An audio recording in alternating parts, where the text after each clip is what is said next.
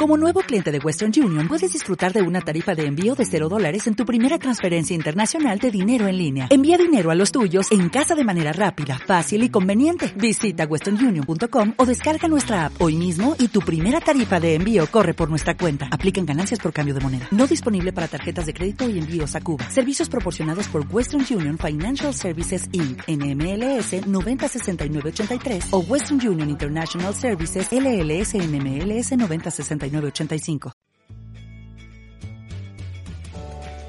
el siguiente material corresponde al sistema de formación de Equipo Megared. Podés acceder a otros cientos de contenidos en www.equipomegared.com.ar, sección Autoformación, y sumar un audio diario a tu formación como empresario de redes.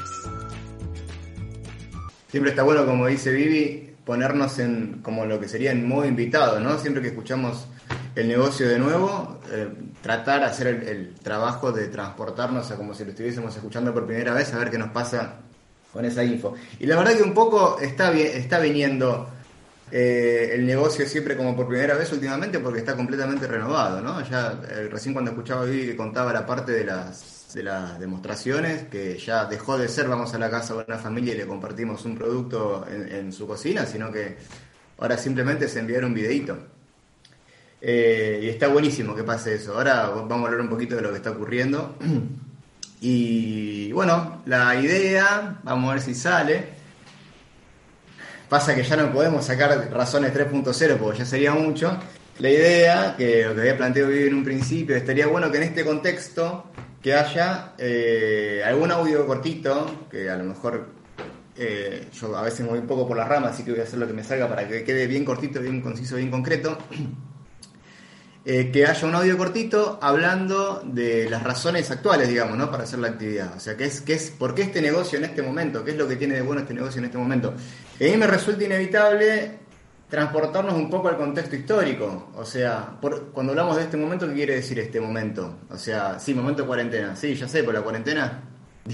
La cuarentena dicen que algún día se va a terminar, dicen. O sea, cada comunicado de prensa capaz que no. Pero la cuarentena se va a terminar. Digo, le quedan algunas semanas probablemente, le quedan, qué sé yo, como mucho algunos meses, pero el contexto cuarentena para la vida profesional de una persona o para la vida de un negocio es algo muy cortito. Sin embargo, todas las herramientas que estamos incorporando en este momento, que hemos incorporado en las últimas semanas, son herramientas que muy probablemente la mayoría de ellas hayan llegado para quedarse.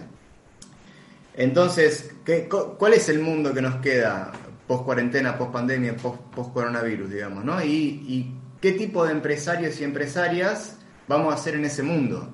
¿Qué tipo de negocio necesitamos en ese contexto, en verdad en este contexto, porque digo, ya, ya se está viviendo el mundo completamente distinto al mundo que conocimos siempre. Bueno, eh, vamos a compartir acá, mm, vamos a ver cómo nos sale esto. Vamos a compartir acá pantalla. Em, a ver, permiso, ¿eh? Avísenme ahí si, si ven bien. Creería que sí. Yo me voy a hacer un poquito de lugar acá en el escritorio de la compu. Eh, perfecto, bueno. Vamos a hablar un poco de esto, ¿no? El marketing de redes en la nueva era. El, nombre del webitorio le habíamos puesto en la era del conocimiento. Eh, es como que cada vez cuesta más encontrar un consenso de cómo llamar a la era que, en la que estamos entrando. Entonces ya hay autores que directamente le dicen nueva era. No le dicen ni era de la información, ni era de la conciencia, ni era del conocimiento. Le dicen directamente nueva era porque es como que engloba, ese, engloba un poco más todo, digamos, ¿no? Y bueno, voy a arrancar con, si se quiere, con este cuadrito que hemos visto ya muchas veces. Eh, pollo siempre robas con lo mismo. No, pará, está, siempre que lo hacemos está retocado. Eh, si se quiere, eh, hay dos autores de los que he sacado algunos tips para hacer esto, que uno, bueno, claramente es, eh, la mayoría de ustedes lo conocen, que es Borja Vilaseca, que acaba de reeditar su libro que haría si no tuvieras miedo, donde acaba de hacer esta columna de nuevo, así que tiene un montón de cosas. Y otro autor del cual he sacado algunas cosas también es Gabriel Grifa, que ese, es uno de acá de Argentina, que tiene un sitio muy piola, se llama Rumbo Sostenible, donde tiene esta columna que les voy a mostrar yo ahora, pero debe tener como 50, 80 ítems de, de cada lado, digamos, ¿no? Pero bueno, vamos a entrar un poco ya en, en cuestión. Y disculpen a aquellas personas que ya escucharon este tema más de una vez, pero me parece importante solo en este contexto que vayamos a esto y que vayamos a esto más que nunca, ¿no? La, de algún modo en los libros de historia va a decir que la pandemia del coronavirus, de acá a 10, 15, 20, 30 años, va a decir que dejó al mundo dividido en dos eras distintas, ¿no? Del mismo modo en el cual la invención de la máquina a vapor dejó al mundo dividido en dos, eras distintas, del mismo modo en el cual el, eh, desarrollo de, la agricultura y de la ganadería eh, también dejó al mundo dividido en dos, en dos eras distintas, ¿no? la domesticación de los animales y de los cultivos. Eh, del mismo modo en, en, que esos dos eventos históricos, esta pandemia actual también va a figurar como un hito muy representativo que deja el mundo partido en dos, en un antes y un después, digamos, ¿no? Eh, y estamos dejando atrás un... Voy a tocar temas que a lo mejor ya hablamos más de una vez, pero eh, rapidito, y después aquella persona que, que, quiera profundizar, hay dos audios donde, donde se habla mucho, se habla mucho sobre todo de esto. Ah, ¿Por qué no me anda el lápiz acá? acá. Se, anda, se habla mucho sobre todo, hay dos audios donde se habla mucho de, de esto que está acá, que son eh, el nuevo paradigma educativo y y el nuevo paradigma empresarial. Ahí si alguno lo tira en el, en el grupo para que quien después quiera profundizar lo pueda hacer. ¿sí? Acá vamos a tocarlo muy así de, sopetón. Pero bueno, venimos, venimos de un modelo industrial durante todo el siglo XX, todo el siglo XIX, bueno, y algún, algún pedacito del siglo XXI. un mundo eh, básicamente industrial que se basa, o sea, los modelos productivos, los modelos económicos se basan en la fabricación de objetos, la obtención de cosas, digamos, ¿no? Si se quiere, este modelo, o sea, este modelo que llamamos industrial, estrictamente hablando, desde el año 2006 ya entró en decadencia. Ya dejamos de ser industriales desde el año 2006 para acá. ¿Qué quiero decir con esto? La mayoría de las personas que poblamos la Tierra, o sea, más del 50, más del 51% de las personas que estamos en la Tierra hoy, hemos dejado de trabajar en industrias. en los últimos 14 años hemos dejado de trabajar en industria. O sea, hay, más gente trabajando en otros sectores, que sería a lo mejor sector de la información, sector terciario, ¿no? Hay más gente trabajando en otros sectores que en sectores industriales, ¿sí? Hay muy, muy poquita gente trabajando en sectores agrícolas, hay menos gente trabajando en sectores industriales y la mayoría de las personas trabajan en sectores relacionados con la era de la información. Es, por ejemplo, la actividad nuestra, ser empresarios de marketing de redes, es, un, es una actividad claramente de la era de la información. Con lo cual, si se quiere, desde el modelo productivo el sistema industrial ya quedó atrás. Hace 14 años que quedó atrás. No obstante, cuando hablamos de, eras, ¿no? a lo que hacemos referencia es a cómo son los paradigmas, cómo son los modelos mentales, cómo son las maneras de pensar, digamos. ¿no? Por más que la gran mayoría de nosotros probablemente nunca pisó ni nunca va a pisar una fábrica, estamos condicionados todavía con ese modelo. Eh, venimos de un modelo industrial basado en los objetos y nos mudamos hacia un modelo basado en el conocimiento. Hoy, bueno, esto voy a entrar un poco acá, es cortito. Hoy se supone, si esto es el... está quedando feo el dibujo. Acá voy a hacer un dibujito. Si acá tenemos el 100% de la población y acá tenemos el 0% de la población, ¿sí? Más o menos en los últimos, si se quiere, en los últimos qué sé yo, 200 años más o menos, el 100% de las personas, lo que está en verde lo voy a decir, eran personas con un paradigma industrial. O sea, el 100% de las personas tenían un paradigma asociado al modelo industrial del siglo XX. ¿sí? Y hubo un momento aparentemente cercano a 1950, si no hay mucho consenso, hubo un momento en el cual como humanidad dijimos, che, este modelo que estamos teniendo no, no está bien, o sea, hay cosas que, que, estamos yendo directamente a la destrucción. Puntualmente a mediados del siglo XX, dos guerras mundiales consecutivas, Primera y Segunda Guerra Mundial, 1914 y 1945, bueno, 1939-45, eh, dos guerras mundiales consecutivas, 60 millones de muertos, eh, de, personas asesinadas en manos de otras personas, digamos, hubo alguien que dijo, che, estamos yendo por el camino equivocado, armas nucleares en, algunas, en algunas naciones y una potencialidad de exterminar a, la humanidad directamente. Entonces hubo alguien que dijo, che, estaría bueno que empecemos a, a tener otro paradigma. Entonces, empieza a haber un porcentaje de la población que, hasta ese momento era el 0% de la población, que empieza a tener otro modelo mental, ¿sí? que es el modelo mental que hoy llamamos de la era del conocimiento. Era del conocimiento, y acá tenemos al 100% de la gente con el modelo mental de la era, ¿qué dice? Acá, de la era, de la era industrial. Entonces, aparentemente, aparentemente, cuando llegamos al año 2020, que es el momento en el cual estamos ahora, en el, mundo pre-coronavirus, que es el mundo que tuvimos hasta fin del año pasado, principio de este año, aparentemente llegábamos acá con un 10% de las personas teniendo un paradigma de la era del conocimiento. Creería que nos incluyo a la gran mayoría de los que estamos haciendo parte de este, de este este webinario. ¿sí? Y un 90% más o menos de las personas teniendo un paradigma asociado a la era industrial, ¿sí? mental, forma de pensar.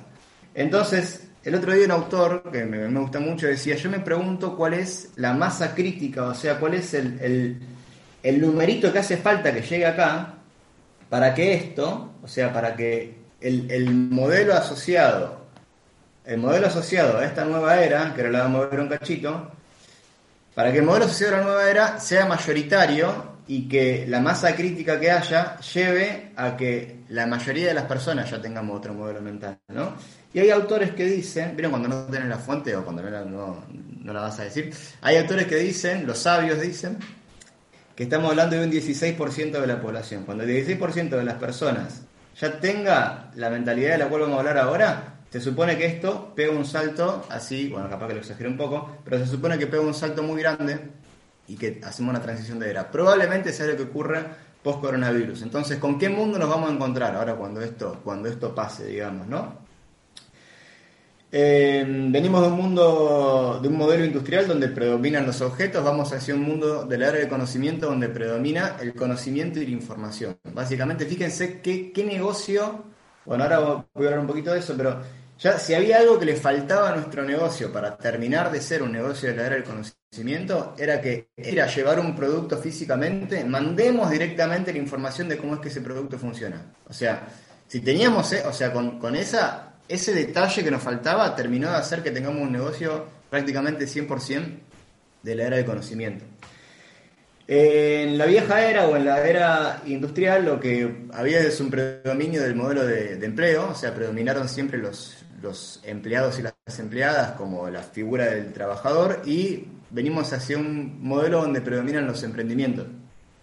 Fíjense esto, ¿no? En los últimos años, vamos a suponer desde, desde el inicio de las plataformas de comercio digital, sea Amazon, eBay, Mercado Libre, acá en Argentina, bueno, en Argentina y en, gran parte de América, desde el inicio de, estas plataformas de comercio electrónico, em, empiezan a haber modelos, empiezan a haber modelos donde las personas pueden de algún modo emprender masivamente. O sea, ¿Siempre se pudo emprender? Sí, siempre se pudo emprender. Pasa que hubo momentos en los que era más difícil y momentos en los que fue más fácil emprender.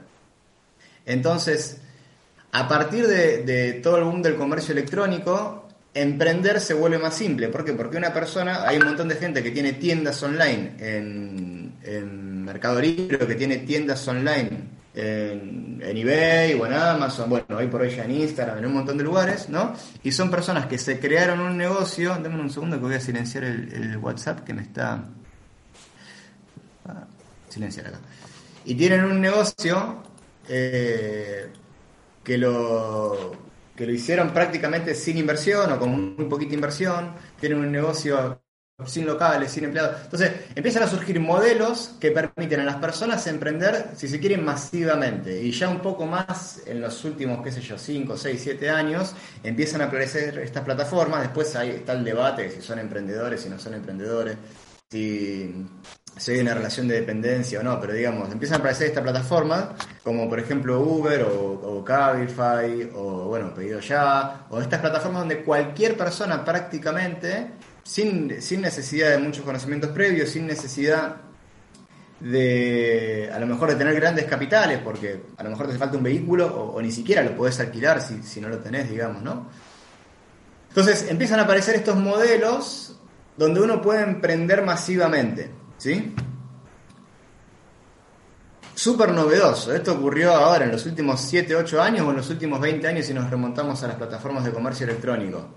¿A qué les suena un modelo donde se puede emprender masivamente? ¿A, qué se parece, digamos? Em, cuando digo un modelo en el cual se puede emprender masivamente, hago referencia a un sistema donde cualquier persona, prácticamente sin capital, sin, o sin mucho capital, sin demasiado conocimiento, sin información previa, puede plantear un emprendimiento. ¿Se parece a algo que ya hayamos visto en este último tiempo, los que somos parte de esta industria? ¿Qué, qué piensan? Voy a hacer así como un segundo de pausa y ya sé que tenemos un poquito de delay. Voy a hacer un toque de pausa y me gustaría escuchar los, los escucharnos o ver los comentarios de, de YouTube, a ver qué, qué es lo que pensamos, ¿no? O sea, hay algo súper novedoso y son modelos que permiten... ¿Te parece algo que ya hayamos... Hay algo súper novedoso y son modelos que permiten que las personas se emprendan. Ahora, surgió en los últimos años. ¿Ya venía existiendo esto desde antes? ¿Qué, piensan? Venía existiendo más o menos, claro. Yo, disculpen porque tenemos como unos 15 segundos de delay entre el momento en el cual yo tiro una pregunta y el momento en el cual pueden llegar a aparecer la respuesta, ¿ok? Así que... Claro, qué novedoso esto, ¿no? Qué novedoso esto. O sea, el sistema del cual somos parte de nosotros hace 60 años que creó un modelo que permite el emprendimiento masivo.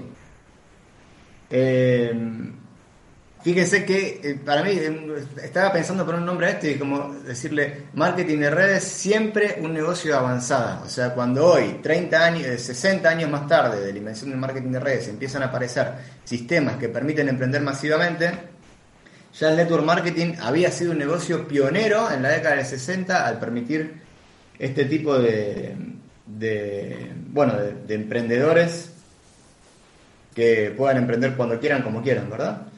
Entonces, volviendo un poco a lo que estábamos diciendo recién, veníamos de un modelo en el cual eh, predominan los empleos, nos, mudamos hacia un modelo en el cual predominan los emprendimientos, ¿no? como, como vemos aquí. La, vieja era se caracterizó probablemente por un modelo orientado al, individualismo, es decir, por un modelo donde las personas estaban buscando el bien individual y estamos moviéndonos ya desde hace un tiempo hacia un modelo que está orientado al bien común. El otro día, ahora sobre el final, vamos a hacer un pequeño break y vamos a hablar un poquito de, eh, claramente, del tema que se puso de moda la semana pasada, ¿no? que fue el ataque mediático que hubo al la industria del multinivel o, de las ventas directas o, del sistema del cual somos parte de nosotros.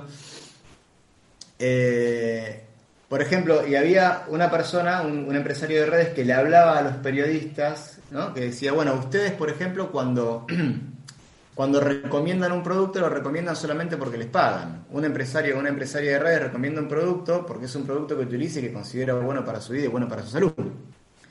Entonces, eh, para su salud o para lo que sea que sea el producto en cuestión, digamos, ¿no? Eso es una orientación al bien común, o sea, yo lo que, lo que es bueno para mí, que sea bueno para el resto. Entonces, eh, ese es el modelo hacia el cual se mueve probablemente gran parte de la economía. Venimos de un modelo que prioriza casi exclusivamente el impacto económico. La gran mayoría de las empresas que se forjaron, las primeras corporaciones nacen a mediados del siglo mediados del siglo XIX más o menos empiezan las primeras corporaciones como se las conoce como tal, digamos, ¿no? Han, hay crecido una locura, tanto es así que hoy hay empresas que son económicamente más poderosas, si se quiere, que naciones enteras. Esto es una, realidad que se vive hoy, ¿no? Em, y, el, el, objetivo que tuvieron muchas de las empresas cuando, cuando se originaron era el, afán de lucro como un fin en sí mismo. Y hoy por hoy estamos moviéndonos hacia un modelo donde las empresas son casi exclusivamente, yo creo que no va a haber dentro de 5, 6, 7, 10 años empresas que no tengan este modelo mental. Eh, están pensadas en el triple impacto directamente, es decir, empresas que empresas que están forjadas en, en la visión de los fundadores como aportar un bien ambiental y aportar un bien social y en consecuencia crear dinero, ¿no? Eso es lo que se está llamando triple impacto últimamente. Venimos de una era en la, cual eh, venimos de una era en la cual el desarrollo profesional era aquello en la cual se ponía el principal foco y vamos hacia una era en la cual el desarrollo personal es hacia donde se pone el principal foco, en consecuencia nos desarrollamos y nos desarrollamos como personas, es muy probable que también desarrollemos una profesión. ¿Qué es una profesión dentro del desarrollo personal? Es tu misión, tu propósito, tu, vocación, como vos lo quieras llamar, eso puesto al servicio de otros, eso es una profesión. Y eso en consecuencia también genera desarrollo económico. Es, está pensado de ese modo, digamos, ¿no? Venimos de una era que exigía la presencia, o sea, era prácticamente imposible que una persona haga negocios o que labure, digamos, en un lugar en el cual no estaba físicamente presente, y vamos hacia una era que se basa en la virtualidad. Venimos de una era en la cual se buscaban clientes, ¿no? O sea, ¿qué, era lo que buscaba una empresa? Y buscaba personas que le compren su producto, independientemente de lo que esa persona piense. Y nos mudamos hacia una era donde lo que se buscan son usuarios o consumidores o consumidoras conscientes. Fíjense que nuestra, nuestra función es, que siempre lo planteamos, ¿no? Compartir información que genera conciencia en las personas. Eso es lo que hacemos como empresarios y empresarias de redes. Eh, conciencia respecto de cómo cuidar la salud, de cómo cuidar la economía, de cómo cuidar el medio ambiente, o conciencia respecto de cómo tomar las riendas de tu, de tu presente y de tu futuro financiero, ¿no? También cuando compartimos la actividad. Eso es lo que se busca. Venimos de, de, una economía lineal, donde básicamente tomamos los recursos de la naturaleza, ¿sí?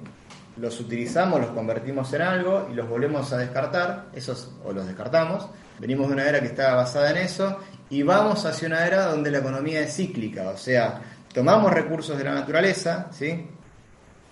los convertimos en algo y después, cuando eso ya cumplió con su función o con su vida útil, lo volvemos a convertir en otra cosa, vuelve a un ciclo, ¿okay? no, no, es, no, no lo tiramos directamente. Venimos de una era basada en la insustentabilidad y nos movemos hacia, hacia una era basada en la sustentabilidad. ¿Qué, ¿A qué hace referencia la palabra insustentabilidad cuando hablamos de, modelos o de sistemas o de negocios que tal como están no se sostendrían en el tiempo y no podrían convivir en el tiempo de manera armónica con el resto del ecosistema, ¿no? Eh, y eso claramente fue muy dañino para muchas generaciones y bueno, está siendo muy dañino para el mundo como lo conocemos hoy, para la sociedad como la conocemos hoy. Y claramente todas las empresas que se forjan a partir de ahora tienen eh, esta nueva visión, ¿no? Las que tienen el paradigma de la era del conocimiento, digamos, ¿no? O de la nueva era. Y en la vieja era, que esto quedó muy eh, a la luz en estos últimos días, en la vieja era hay pocos medios que dominan la opinión pública durante, qué sé yo, gran parte del siglo XX, principio del siglo XXI, había muy pocas personas que tenían la capacidad de ser formadores de opinión. ¿Y quiénes eran en general? Y en general eran los, dueños de los medios masivos de comunicación. O sea, quien, tenía, quien tenía la potestad de influir en las opiniones de los demás era casi exclusivamente aquel empresario o empresaria muy poderoso muy poderosa que contaba con la, hegemonía de, muchos medios disponibles, canales de televisión, canales de radio, diarios, ¿no? Y eso, dentro de todas las cosas que vamos a ver nosotros como generación, que estamos viendo un montón de cuestiones, dentro de todas las cosas que vamos a ver como generación, vamos a ver también la caída de los medios de comunicación tal como se conocen.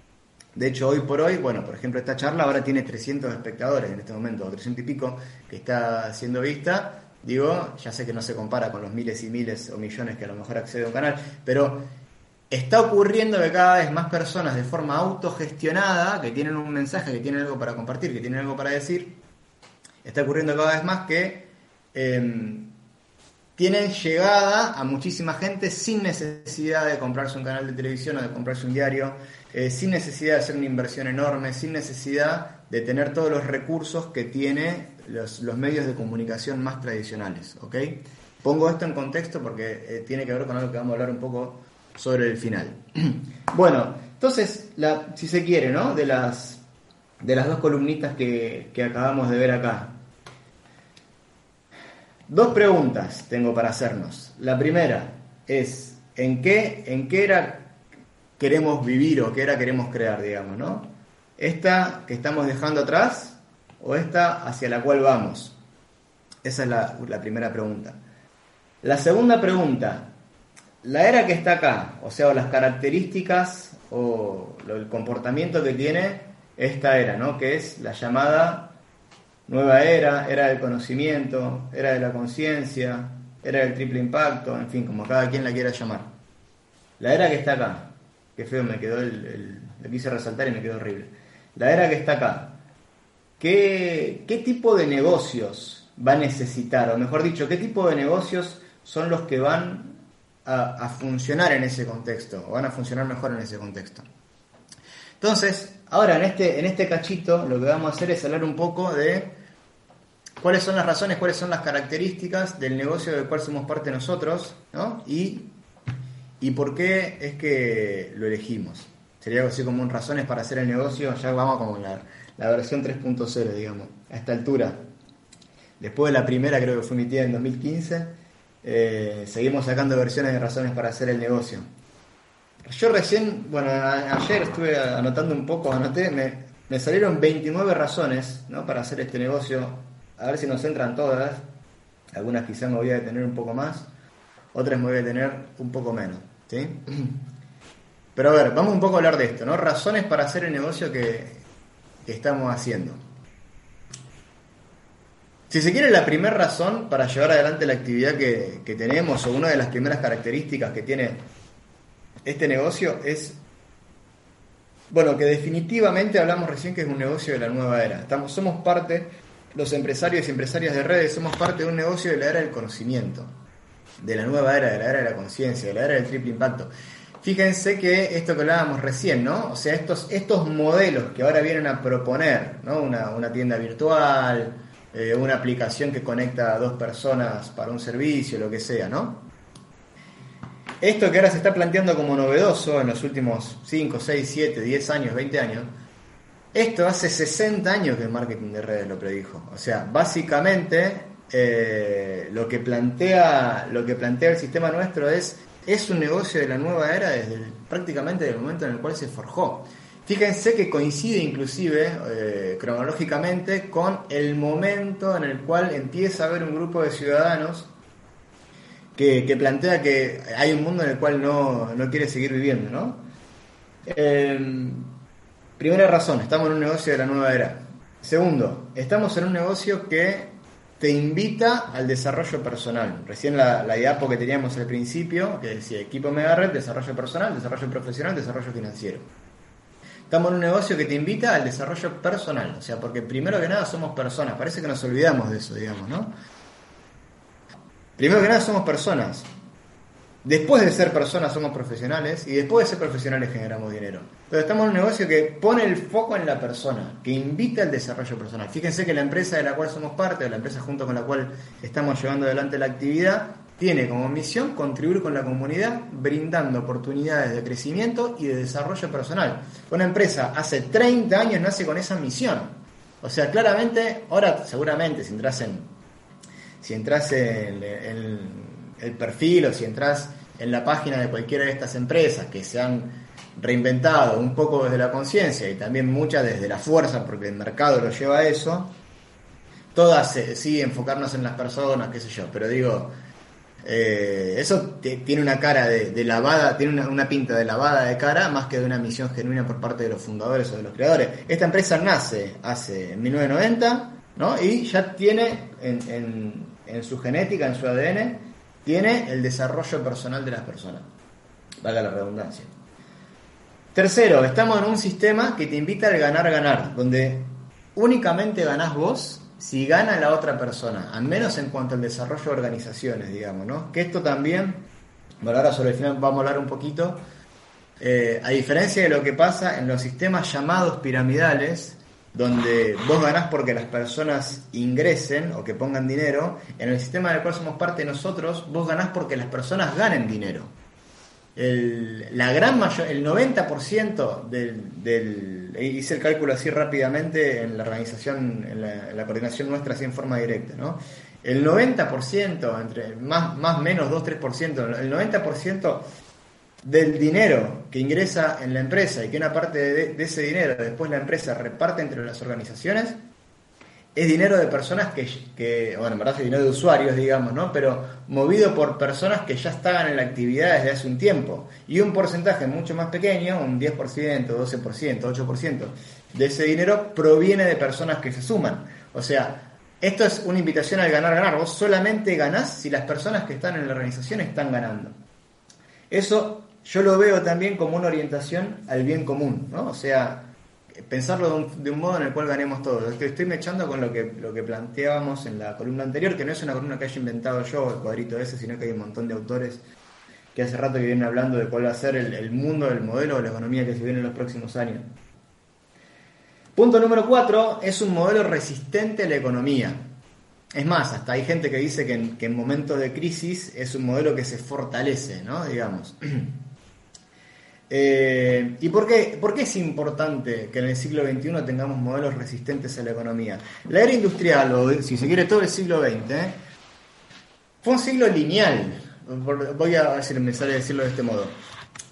Si vos hacías A y B, probablemente tenías como resultado C. En, no sé, si vos nacías en medio del siglo XX. Vos eh, a mediados del siglo XX decís, bueno, eh, arranca mi vida, nací en una familia, clase media, voy a la primaria, a la secundaria, hago una carrera, me meto en una empresa, laburo 40, 50 años y me jubilo, digamos. Es como que seguía ciertos pasos y más o menos como que había cierta linealidad, había como cierta certeza. El mundo del siglo XXI, digamos que esto, para mí, esto que, estás, esto que estamos viviendo ahora es una pequeña probadita, esto es una, una pequeña muestra gratis, si se quiere, que el, siglo XXI viene para mostrarnos o para, para, traernos que si no cambiamos nuestro modelo de, producción y de consumo, nos va a seguir trayendo muestras de que estamos equivocados y equivocadas en, el rumbo que estamos llevando a la economía. El siglo XXI está muy lejos de ser lineal. Eh, hay autores que lo plantean como, un mundo buca, donde eh, después, para no entrar ahora, eh, búsquenlo, pero es un mundo muy volátil y muy incierto. Y otra cosa que tiene es que es un mundo que tiene un crecimiento exponencial, o sea, rápidamente lo que, lo que empieza a pasar en un grupo de personas en un mercado, rápidamente eso se expande con mucha velocidad al resto, ¿no? ¿A qué, ¿A qué se parece esto de lo que estoy hablando? Entonces, en un contexto así, las economías van a ser cada vez más inestables. O sea, que aquella persona que está yendo en busca de la estabilidad, bueno, debería volver a nacer en el siglo XX, porque es algo que va a pasar cada vez menos. La era industrial era lineal, la era, la, era actual es exponencial. O sea, rápidamente se, se, saltean muchos pasos muy rápido, ¿no? Entonces hace falta que haya un modelo económico que sea resistente a la economía o que sea resistente a los vaivenes económicos que ocurren con tanta frecuencia y que van a ocurrir con cada vez más frecuencia, ¿no? Eh, punto número 5, estamos en un proyecto que invita a la conciencia ambiental. La gran mayoría de las empresas serias que son parte de esta industria, la, nuestra es un claro ejemplo, em, suelen tener eh, productos y prácticas que son ambientales. Por ejemplo, tenemos un producto, nosotros, que eh, quita del planeta kilos y kilos y kilos de plástico. En los millones de productos que comercializó la empresa en su historia, ya hay miles y miles y miles de toneladas de plástico que, ha, que le ha ahorrado al ambiente. Y cuando digo plástico me refiero no solamente al hecho de tirar el plástico y contaminar con ese plástico, sino también a extraer petróleo, refinarlo, convertirlo en plástico, eh, después llenarlo con agua, no puedo creer que en el siglo XXI haya gente que hace esto todavía, llenarlo con agua, eh, transportarlo de un lugar a otro, quemando combustibles fósiles. Digo, estamos en una empresa que evita todo eso, ¿no? y después claramente en sus prácticas también es una empresa ambiental. Sexto, estamos en un modelo que invita también a la conciencia social. Básicamente por dos o tres motivos. Primero que nada, al, al tener un producto con el cual vos cuidás la salud de las personas, o mejorás la salud de las personas, eso se convierte en un modelo que aporta impacto social o valor social ya por definición. Punto número uno. Punto número dos, el sistema de redes de mercado es en sí mismo un igualador social. ¿Qué quiero decir con esto? Cualquier persona que ingresa está en las mismas condiciones, al menos en cuanto a lo que el negocio propone, independientemente de su condición social previa. Por ejemplo, hay personas en esta organización que vienen, provienen de familias con menos recursos de que la familia de la cual eh, provengo yo y que han construido negocios o que generan mucho más dinero del que genero yo.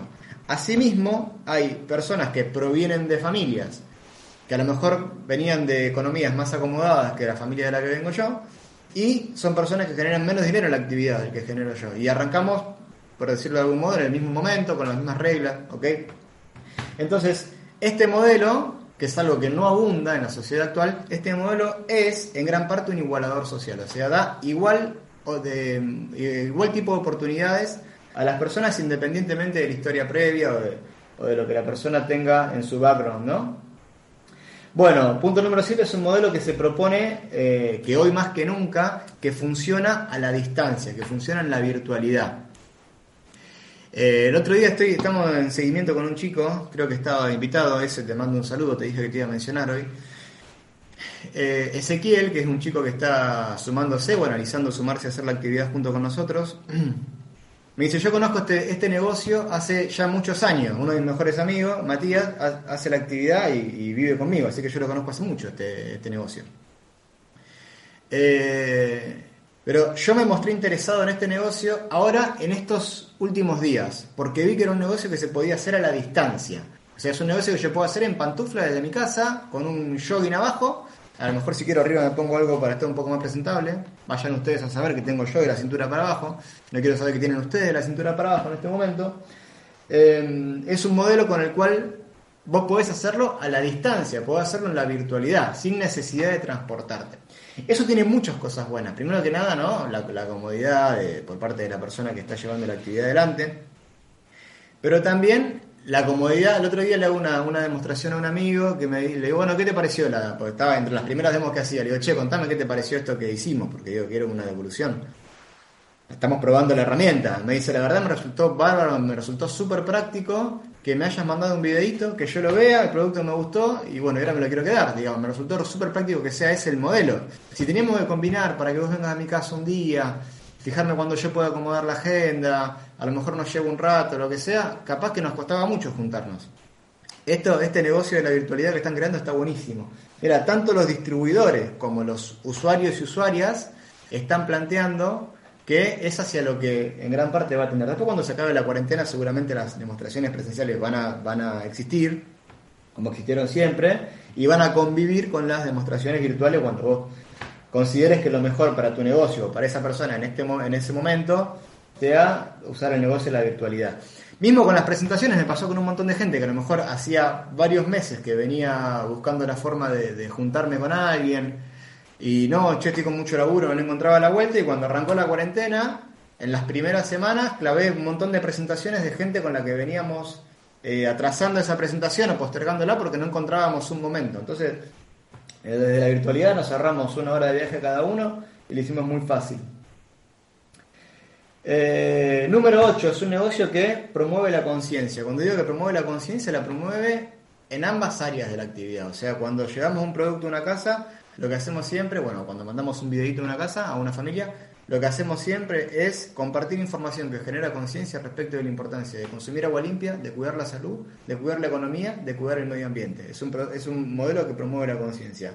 Segundo, cuando compartimos la actividad, cuando compartimos el negocio, la propuesta de desarrollo personal, profesional y financiero con otra persona, lo que hacemos es también promover la conciencia, porque es una invitación a tomar conciencia de lo siguiente hacete cargo de, tu, de tu formación, digamos, dejemos de dejar nuestra formación o nuestra educación en manos de sistemas que probablemente con muy buenas intenciones, pero con mucha ignorancia están quedando muy obsoletos. O sea, no si hoy en un nene que hoy tiene tres años, bueno, ahora, el sistema educativo dicen que se cambió. En verdad que se cambió es la modalidad, porque salvo que hayan cambiado los contenidos, eh, que es lo más importante que hay que cambiar, no, no cambió demasiado, ¿no? Pero un nenito de tres años, bueno, hoy está en la casa, pero supongamos cuando se levante la cuarentena que, entre en el sistema educativo, ¿no? O sea, y un, nene de tres años va a ser laboralmente activo, por lo menos, supongamos que la Tierra albergue las condiciones para que los humanos sigamos viviendo en ella, ¿no?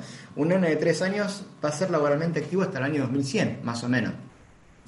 Y estamos educándolo con un sistema que es de hace 200 años. Entonces, esa, es la invitación a la conciencia ¿no? que, estamos, que estamos planteando. Hacete cargo de tu formación y hacete cargo de tu futuro financiero. O sea, claramente ya no podemos dejar eh, en manos de un tercero, cada vez más debilitado, cómo va a ser nuestro futuro financiero. ¿no? Entonces, esa es la invitación que hacemos cuando compartimos el negocio con alguien. Tomamos conciencia de esto. Entonces, dijimos, 8, eh, es un negocio que promueva la conciencia en ambas áreas. ¿sí? Punto número 9 es un negocio que uno puede iniciar con muy, muy pocos recursos. Bueno, hoy ni siquiera pantalones te hacen falta. O sea, nada, ni, siquiera, ni siquiera zapatillas, ni siquiera zapatos te hacen falta para hacer este negocio. Eh, con muy, muy pocos recursos, hoy un celular o una computadora, eh, que es algo que la gran mayoría de las personas tiene, eh, podés llevar adelante la actividad. Está pegando el aire acondicionado en la cabeza podés llevar adelante la actividad con mucha con, muy poquito, ¿no? Eso también es una forma de igualar. Con muy pocos recursos podés arrancar un negocio.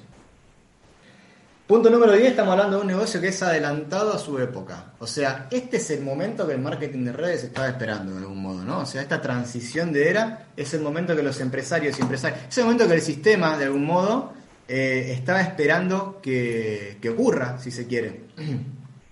estamos provocando también que ocurra, ¿no? O sea, que haya un, cambio en la conciencia global. Y mm, cuando digo que es un negocio adelantado a su era, tiene que ver con lo que planteamos hace un rato. Hoy se plantean como novedosas estas plataformas que permiten el, emprendimiento masivo. Sí, ya sé, obviamente, que, manejar un Uber, con el, mayor respeto a la persona que lo hace, ¿no? O, o, hacer un Rappi o lo que sea, ya sé que no tiene el potencial que tiene esto, ¿no? Pero digo, estas estas herramientas que están hoy, o plataformas que permiten emprender masivamente, ya el marketing de redes hace muchos años que lo había propuesto. Es un negocio adelantado a su época. Y hoy es un negocio que está adelantado al momento actual. O sea, hoy somos pioneros en lo que estamos haciendo porque claramente estamos preparados, preparadas para el mundo que está viviendo. Principalmente porque es un negocio que invita al desarrollo personal por encima del desarrollo profesional.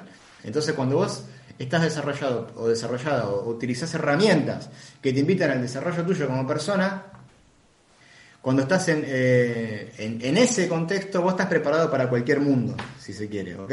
Bien. Eh, vamos a ir un poquito más rápido porque son muchas y no va a dar el tiempo, después quiero usar 10 minutos para otra cosa. Eh, es un negocio en el cual, punto número 11, podés ser tu propio jefe o tu propia jefa, que no significa no tener jefe o no tener jefa, sino significa ser tu propio jefe.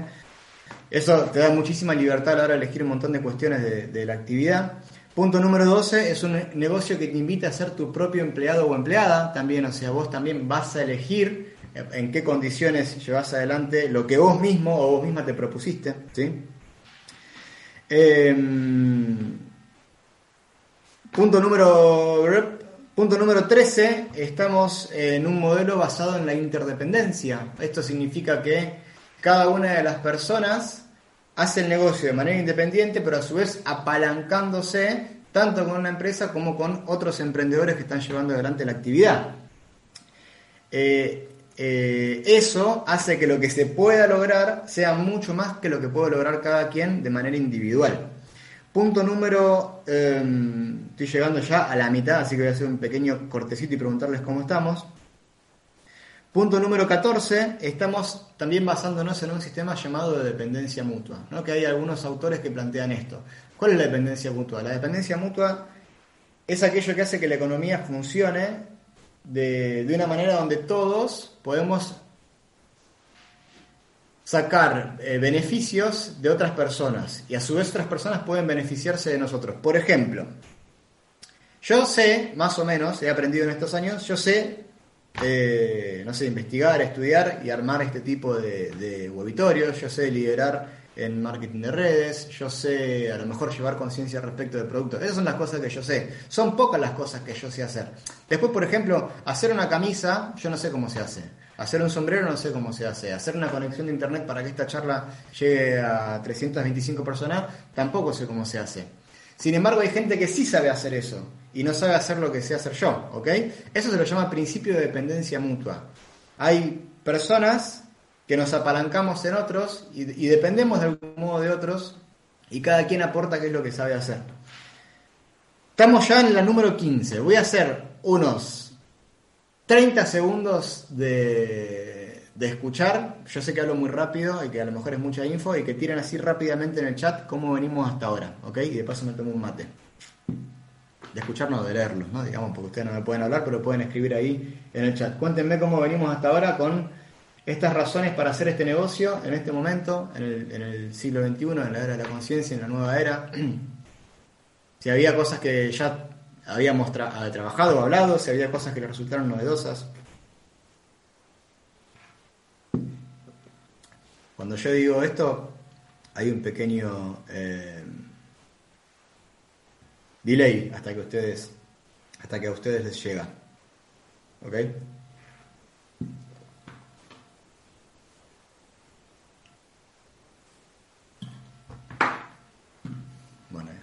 Yo recién ahora estoy empezando a ver sus devoluciones. bueno.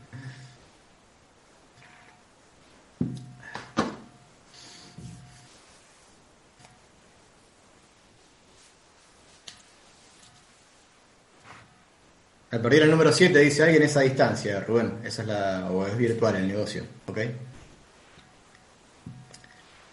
Bueno, Bueno, me re quedaría a, dejar que hagamos devolución, pero así nos entra más, más cosas. Punto número 15, en nuestro caso trabajamos con una empresa argentina, ¿sí? Y no solamente argentina, sino que es una empresa de tercera generación de una familia argentina lleva, apostando y creyendo acá en, este modelo, ¿no? Que los que o sea, para los empresarios y empresarias argentinas en los últimos años ha habido como muchas otras alternativas muy tentadoras y mucho más fáciles de hacer que crear, que tener una empresa con todo lo que una empresa indica, ¿no? O sea, 450 empleados, productos, patentes, oficinas.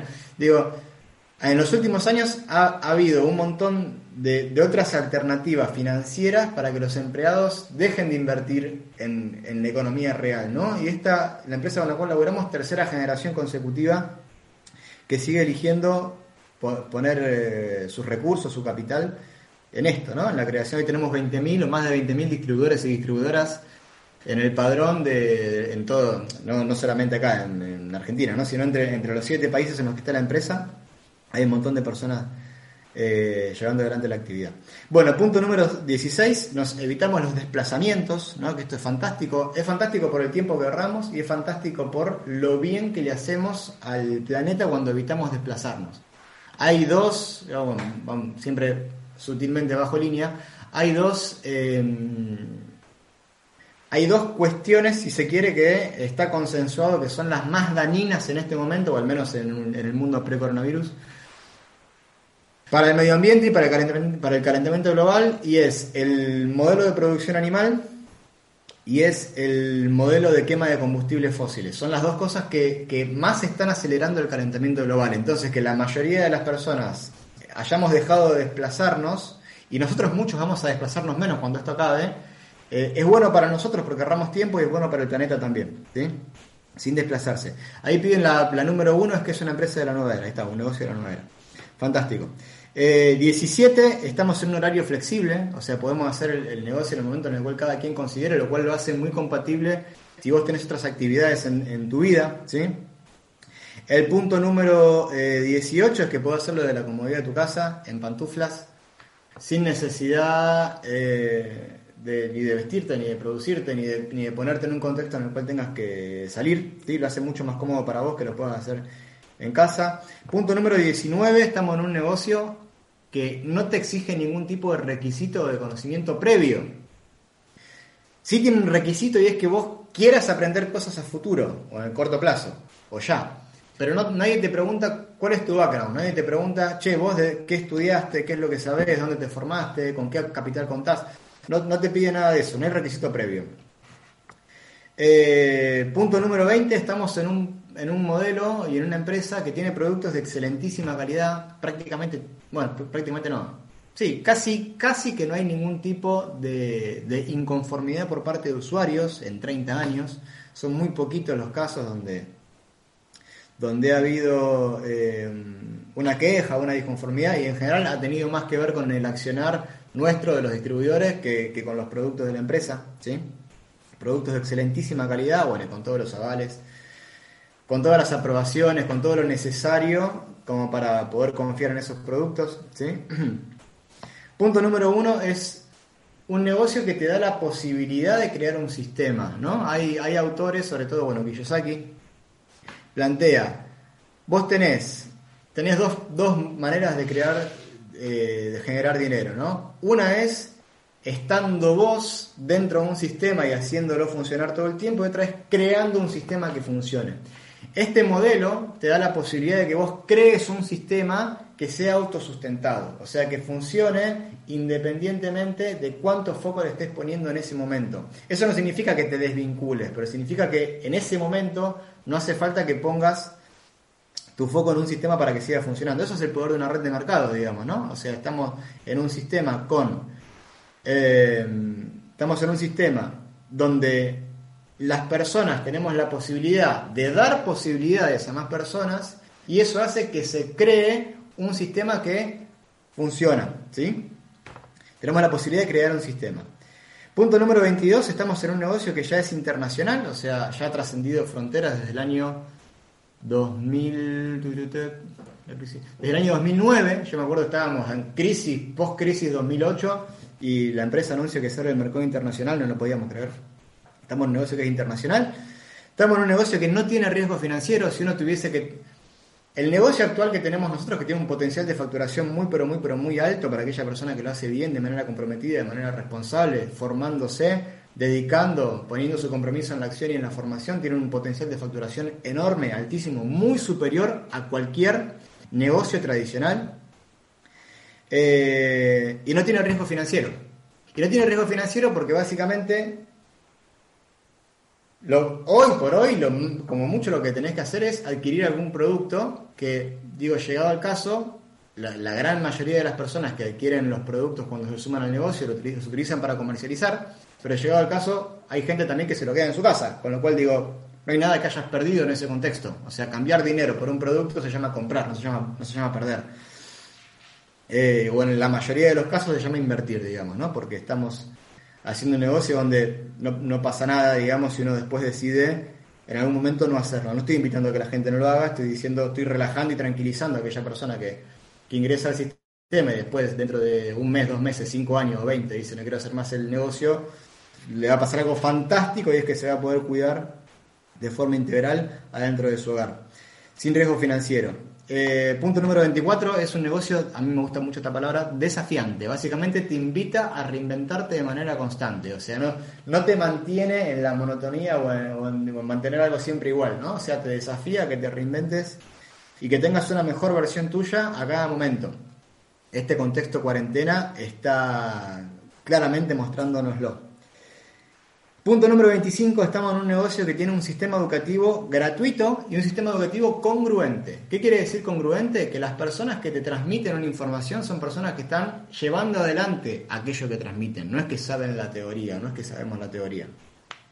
El sistema educativo es gratuito, o sea, este, este webinar, nadie se le cobró nada por hacerlo, nadie cobra nada tampoco por hacerlo, y hay un montón de gente haciendo que esto funcione. Estuvo Vivi, está Martín acá operando también. Eh, hay gente ocupándose de que esto funcione en redes sociales, eh, hay, un montón de cosas que pasan y que, las que probablemente en otro contexto se cobrarían y se cobrarían caro. Y acá tenemos un sistema educativo que es gratuito, tanto por parte de las organizaciones del liderato como por parte de la compañía. El otro día Martín hablaba de que solamente el 20% de las compañías de marketing de redes invierte en nuevos contenidos de formación. La gran mayoría de las empresas, el 80% de las empresas, deja la formación directamente en manos de los equipos, que se arreglen. Yo tan grandes que se formen como les salga. Muchas empresas hacen eso. Y mismo empresas históricas de marketing de redes se manejan de ese modo. Del 20% que sí crea contenido, el 80% es pago. O sea, con lo cual estamos hablando solamente de un 4% de empresas que crean contenido de manera constante, como lo hace esta, y que no solamente lo crean, sino que lo liberan, lo ponen de manera gratuita para que lo tome quien lo necesite. ¿sí? El sistema educativo, educativo congruente y gratuito. Eh, punto número 26, tenemos ingresos desde el día 1. O sea, la persona que ingresa hoy literalmente hoy puede empezar a generar dinero. O sea, no es que tiene que esperar, bueno, me formo 2, 3, 4, 5 años, ¿no? en una carrera más tradicional, yo por ejemplo, para, para poder ejercer con una carrera tuve que formarme durante 7 años. Y recién ahí, cuando terminé de formarme, dije, bueno, yo tengo un título que dice soy licenciado en no sé qué, así que ahora puedo ejercer. Este sistema vos desde el día 1 eh, podés empezar a generar ingresos, podés empezar a, a bajar a la práctica lo mucho poco que ya hayas aprendido. Punto número 27, inversión inicial se recupera en semanas. Hay gente, bueno, la gran mayoría de los casos ah, las personas hacen el negocio directamente sin poner dinero porque es hasta financiable. Eh, pero aquella persona que pone el dinero por adelantado, que son pocos los casos, ese dinero se recupera en pocas semanas. Tengamos en cuenta que en un negocio tradicional recuperar el dinero de una inversión inicial puede llevar uno, dos o tres años si no te agarra una pandemia en el medio, digamos, ¿no? Si no te agarra una pandemia, si no se inunda, si no te hizo juicio un empleado, si no te lo afanaron, ¿no? En, un contexto ideal puede llevar dos años recuperar la inversión inicial. Punto número 28, ya vamos terminando, punto número 28, Estamos en un negocio que te ofrece muchísima solidez financiera en el corto, mediano plazo, digamos, ¿no? O sea, ¿y por qué tenés solidez financiera? Básicamente por dos cosas. Punto número uno, porque si vos te dedicas a la parte de comercialización, dicho sea de paso, vos en este negocio te podés dedicar, si querés, de manera exclusiva a la comercialización. No es lo que sugerimos por parte del equipo. Ah, te sugerimos que hagas las dos áreas, ¿no? Que comercialices y que desarrolle redes de mercado. Pero aquella persona que quisiera dedicarse en forma exclusiva a comercializar productos, yo no le cuento esto ni a mi vieja, por más que me esté pidiendo por favor. Aquella persona que se quiere dedicar de manera exclusiva a comercializar productos, que, tiene esa filosofía, también se puede construir un negocio de muchísima solidez financiera, una buena cartera de clientes hechos con compromiso, con conciencia, bien atendidos, te genera que vos te aseguras ingresos durante muchos años en tu vida, ¿sí? Porque hace falta repuesto, hace falta canjear unidad cuando se vence, le hacen falta nuevos productos a esos usuarios, en fin, está pensado el sistema para que funcione de ese modo. Y también mucha solidez financiera aquella persona que elige compartir esta actividad con otras personas y desarrollar una red de mercado. Que eso está, no tengo que explicar demasiado, digamos, ¿no? Ok. Y punto número 29, hubiese estado bueno que me queden 30, digamos, ¿no? Pero lo sentí como que si metí uno más lo iba a formar. Punto número 29, eh, no tenemos empleados, no tenemos gastos fijos, no tenemos alquiler, con lo cual, si deja de, si por ejemplo ocurre, como nos pasó durante las primeras semanas de la pandemia, que de la cuarentena, en verdad, que dejamos de facturar durante algunas semanas, no pasó nada porque no teníamos ningún tipo de gasto, digamos que eh, no teníamos ningún tipo de gasto que haya que mantener, con lo cual el sistema funciona perfectamente. Bueno, voy a hacer un, un corte, una quebrada, digamos, voy a cambiar abruptísimamente de tema. Eh, el mensaje, Tim, no sé quién lo borró. Deja el mensaje ese que, dice pirámide, porque vamos justamente a hablar de eso ahora en este último, en este, en estos últimos. Si me excedo a lo mejor unos 10 minutitos de las 11, eh, sepan entender, me parece que lo amerita en este contexto, ¿no? Em, voy a hacer un break de dos minutos literales eh, Tim, tenemos un, cronómetro ahí para poner de dos minutos que corra. Vamos a hacer un break de dos minutos literales. Eh, y, vamos a entrar un poquito en algo que pasó la semana pasada que me parece importante tocarlo en este contexto. ¿sí? Así que, de nuevo, quien quiera poner comentarios respecto de todo lo que pasó, de lo que charlamos recién, lo puede hacer. En dos minutos máximo tres, van al baño, vuelven y vamos a hablar 10 minutitos, 15 minutitos de algo que me parece muy importante en este contexto. ¿Les parece? Ya, ya, ya seguimos. Bueno, ya pasaron los dos minutos, vuelvan del baño. Si estuviésemos haciendo una, un auditorio, una GIF lo que sea, habría que esperar media hora, ya se cola en el baño. Acá, rapidísimo. Bueno, sé que son casi las 11, que es la hora a la cual solemos terminar. aquella persona que considera que, que ya esta parte prefiere no, no escucharla, está perfecto, pero déjenme hacer 10 minutos nomás de una pequeña reflexión. Me parece que lo amerita definitivamente por algo que ocurrió eh, básicamente la semana pasada. La semana pasada hubo un ataque mediático a, en verdad un ataque mediático a Instagramers, hubo un ataque mediático a, una, empresa que hace marketing de redes desde hace 35 años. Pero en verdad eh, también yo lo entiendo un poco como un ataque a la industria de la cual somos parte, o el sistema del cual somos parte. Así que me gustaría hacer algunas aclaraciones de qué es lo que entiendo, o, aclaraciones o, visiones o percepciones de qué es lo que entiendo al respecto. ¿ok? Eh, primero que nada, antes de hablar de esto voy a poner en contexto tres cositas nomás, como para que se entienda un poco el, contexto histórico que estamos viviendo. Punto número uno, no pasa absolutamente nada en la televisión desde hace 60 días. O sea, no hay nada de qué hablar. No hay fútbol del cual hablar, no hay obras de teatro, no hay películas nuevas que se estrenen. Muchos programas están con la, con la programación reducida. Eh, no hay nada de qué hablar. Digo, más que de la cuarentena y de coronavirus. O sea, y ya se agota un poco el tema. O sea, ya pasó de moda la cuarentena. Listo, ya está. Es como que un poco se, está pareciendo esto a la vida normal. Eh, entonces, sí está ocurriendo que cualquier cosa muy, muy, muy sutil que sea, que aparezca en las redes o lo que sea, rápidamente hay noticieros, programas de programas autodenominados del espectáculo. Mi abuela le decía de chimentos, eh, rápidamente con cualquier girada que aparezca se van a empezar a agarrar de eso para, hacer eh, bulla. La empresa, Eric, que preguntás es Nuskin, ¿ok? Eh, punto número uno, o sea, tengamos en cuenta ese contexto, ¿ok? No pasa nada, ¿ok? Y no podemos poner un panelista de televisión a hablar 26 horas de cómo es el contagio del coronavirus porque ya está, listo, se, aburre su audiencia y tampoco el tipo tiene tanto argumento para hablar. Punto número dos, lo segundo que vamos a poner en contexto también es que el marketing de redes es un sistema donde las empresas generan, facturan miles de millones de dólares por año. Esto es lo que digo, pongan el nombre de cualquier empresa de marketing de redes y al lado de la palabra Forbes y la revista Forbes tiene rankeado como, o sea, no es, un dato que estoy inventando ahora, que está bastante documentado. Eh, hay muchísimas empresas generando miles de millones de dólares desde hace muchos años, desde hace 60 años, 30 años, el caso nuestro 30 años, ¿no? Generando muchísimo, facturando muchísimo dinero sin darle un solo centavo a ningún medio de comunicación. Yo no creo que eso los ponga demasiado felices. Miren, para que ustedes se den una idea, estaba fijándome ayer haciendo algunos números, la empresa esta de gaseosas, ¿no? La que tiene los colores de la bandera de Perú, eh, que dicen que tiene la hoja de coca en su fórmula, ¿ok? Bueno, la que queda rica con Fernet, bueno, esa empresa. Eh, esa empresa de gaseosas, durante 2019 facturó, eh, facturó 40 mil millones de dólares, más o menos, ¿ok? Para que se den una idea. No estoy, pongan Forbes y el nombre de la empresa y, les va a decir. De esos 40 mil millones de dólares, más o menos entre el 12 y el 15% se lo tuvo que agarrar así y dar enterito a los medios de comunicación para que la sigan publicitando. ¿Ok?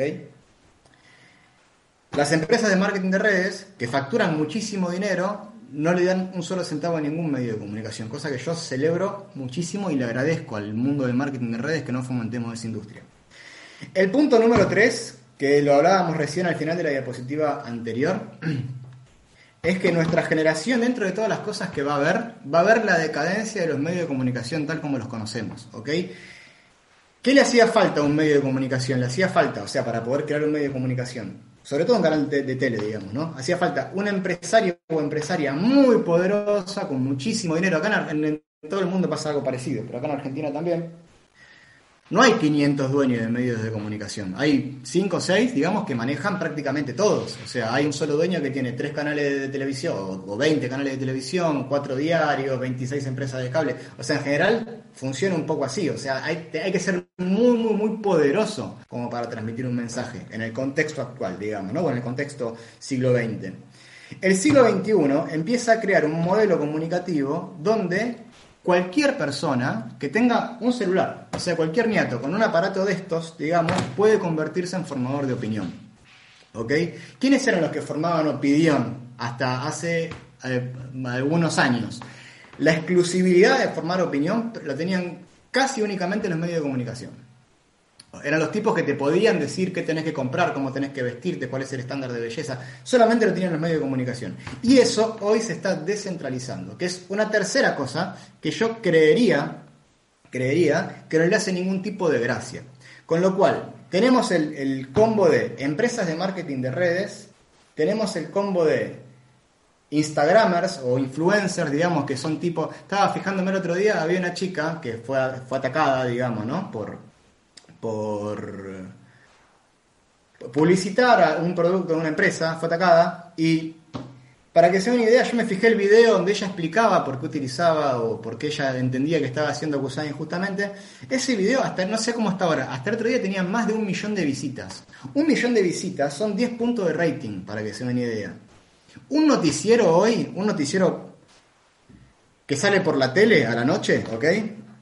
ese noticiero no tiene ni la mitad de ese rating. Entonces digo, yo creo que es algo que no le hace mucha, ni hablar un programa de chimentos tampoco, digamos, ¿no? Un programa autodenominado de espectáculo. Entonces digo, que haya personas que con un celular tienen dos o tres veces el poder de comunicación que tenían históricamente los medios de comunicación, yo creo que no le hace gracia a estos tipos que están en el poder, ¿sí? Porque, porque son realmente muy poderosos. Una vez le preguntaron a un empresario, a un empresario televisivo si algún día había considerado en ser eh, presidente y, la persona respondió, ser presidente es un puesto menor, yo me quedo con lo que tengo acá, respondió, digamos. ¿no? Fíjense el, poder que tienen estas personas, ¿no? O que tenían, porque van a dejar de tenerlo. Y claramente que, que ese poder se esté descentralizando no le hace gracia a nadie.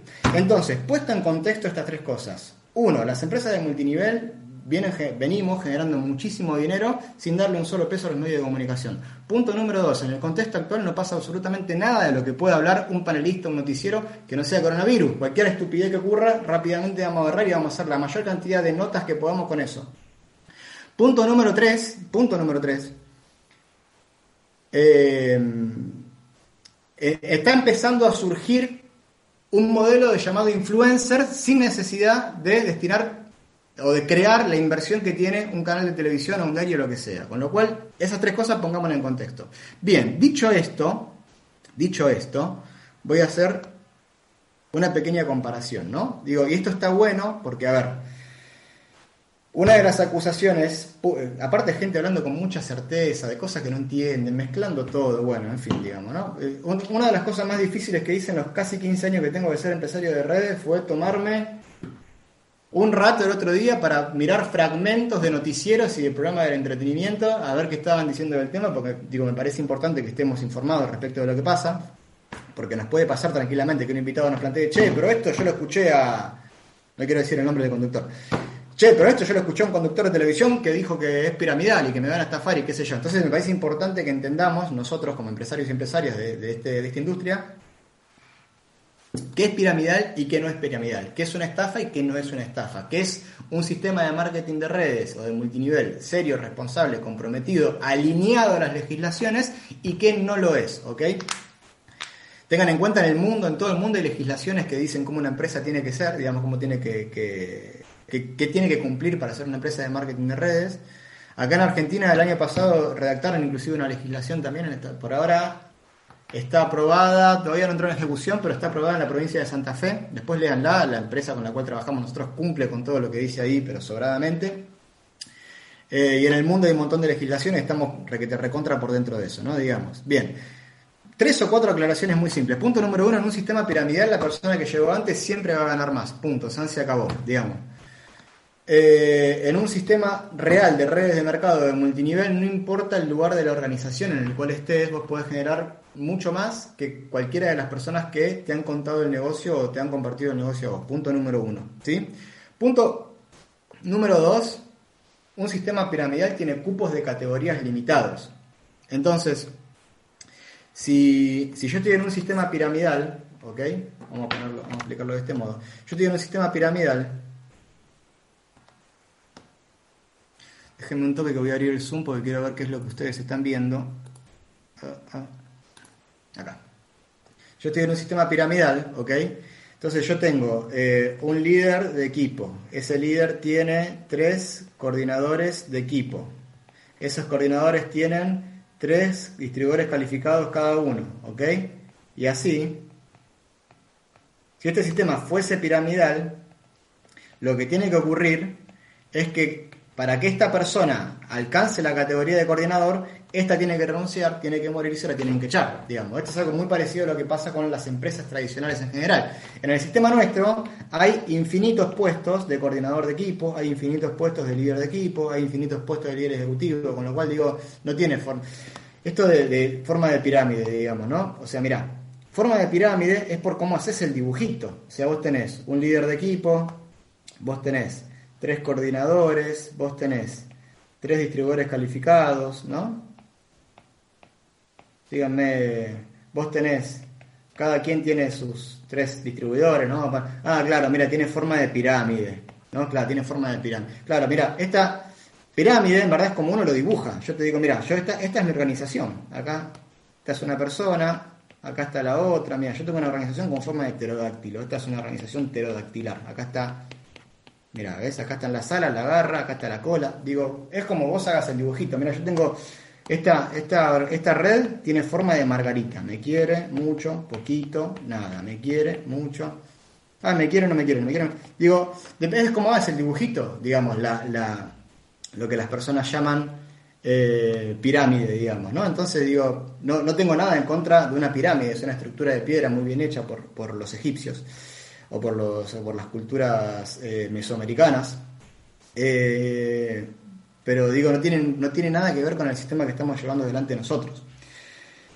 Esto es muy importante. Vos en un sistema de marketing de redes puro, genuino, real, vos generás dinero, el dinero que ingresa en la organización proviene de las personas que están en la organización, en su mayoría, en su gran mayoría. Yo les contaba hace un rato que en el negocio nuestro, por ejemplo, el 90% más o menos del dinero que ingresa a la empresa y que la empresa redistribuye entre las personas que conformaron esa organización o que asistieron a esa organización, acorde a, la asistencia que hayan brindado, ¿ok?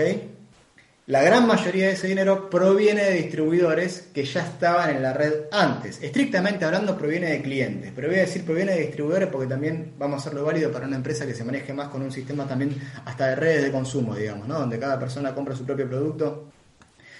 Entonces, en un sistema piramidal, la única forma de ingresar dinero es ingresando nuevas personas, ¿ok? Que, compren algo, excusa, o que no compren nada, porque hay, hay hasta sistemas piramidales donde donde, bueno, el, caso típico, digamos, fue la, bueno, la flor de la abundancia, el telar, el mandala, ¿no? que se puso de moda en los últimos años, que en un sistema que viene mutando, que existe desde hace muchos años.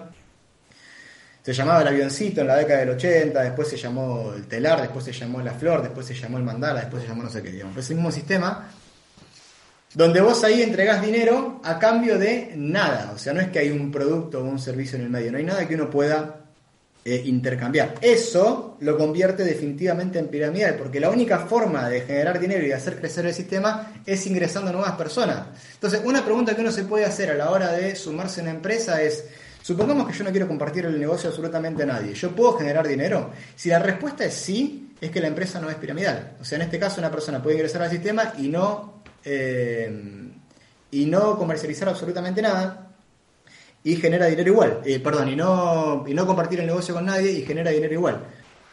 Eh, en un sistema piramidal en general no hay productos o los productos son medio como un producto trucho, que son excusa, digamos, ¿ok? Eh, en un sistema piramidal hay muchos distribuidores más ingresando que haciendo el negocio, si no, no funcionaría. Y en un sistema piramidal en general suelen venir acompañados de un montón de promesas, ¿no? Mira, acá te vas a hacer rico rápido, muy, acá vas a obtener no sé qué, no sé cuánto.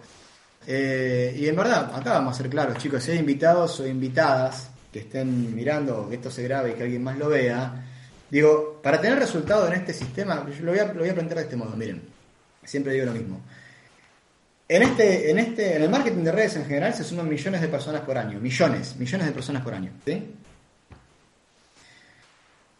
Hay gente a la cual le va maravillosamente bien, hay gente a la cual le va bien, hay gente a la cual le va más o menos, hay gente a la cual le va mal, hay gente a la cual le va pésimo. Vos tenés todas, todo ese gran amplio espectro, vos tenés todas las categorías, podés entrar en donde quieras, ¿no? Y tiene algo muy bueno también, es que vos tenés cupos ilimitados, no es que alguien te va a decir, no, mira, durante 2020 la gente a la cual tiene, le va muy bien ya está cubierto, no, vos podés entrar donde vos quieras.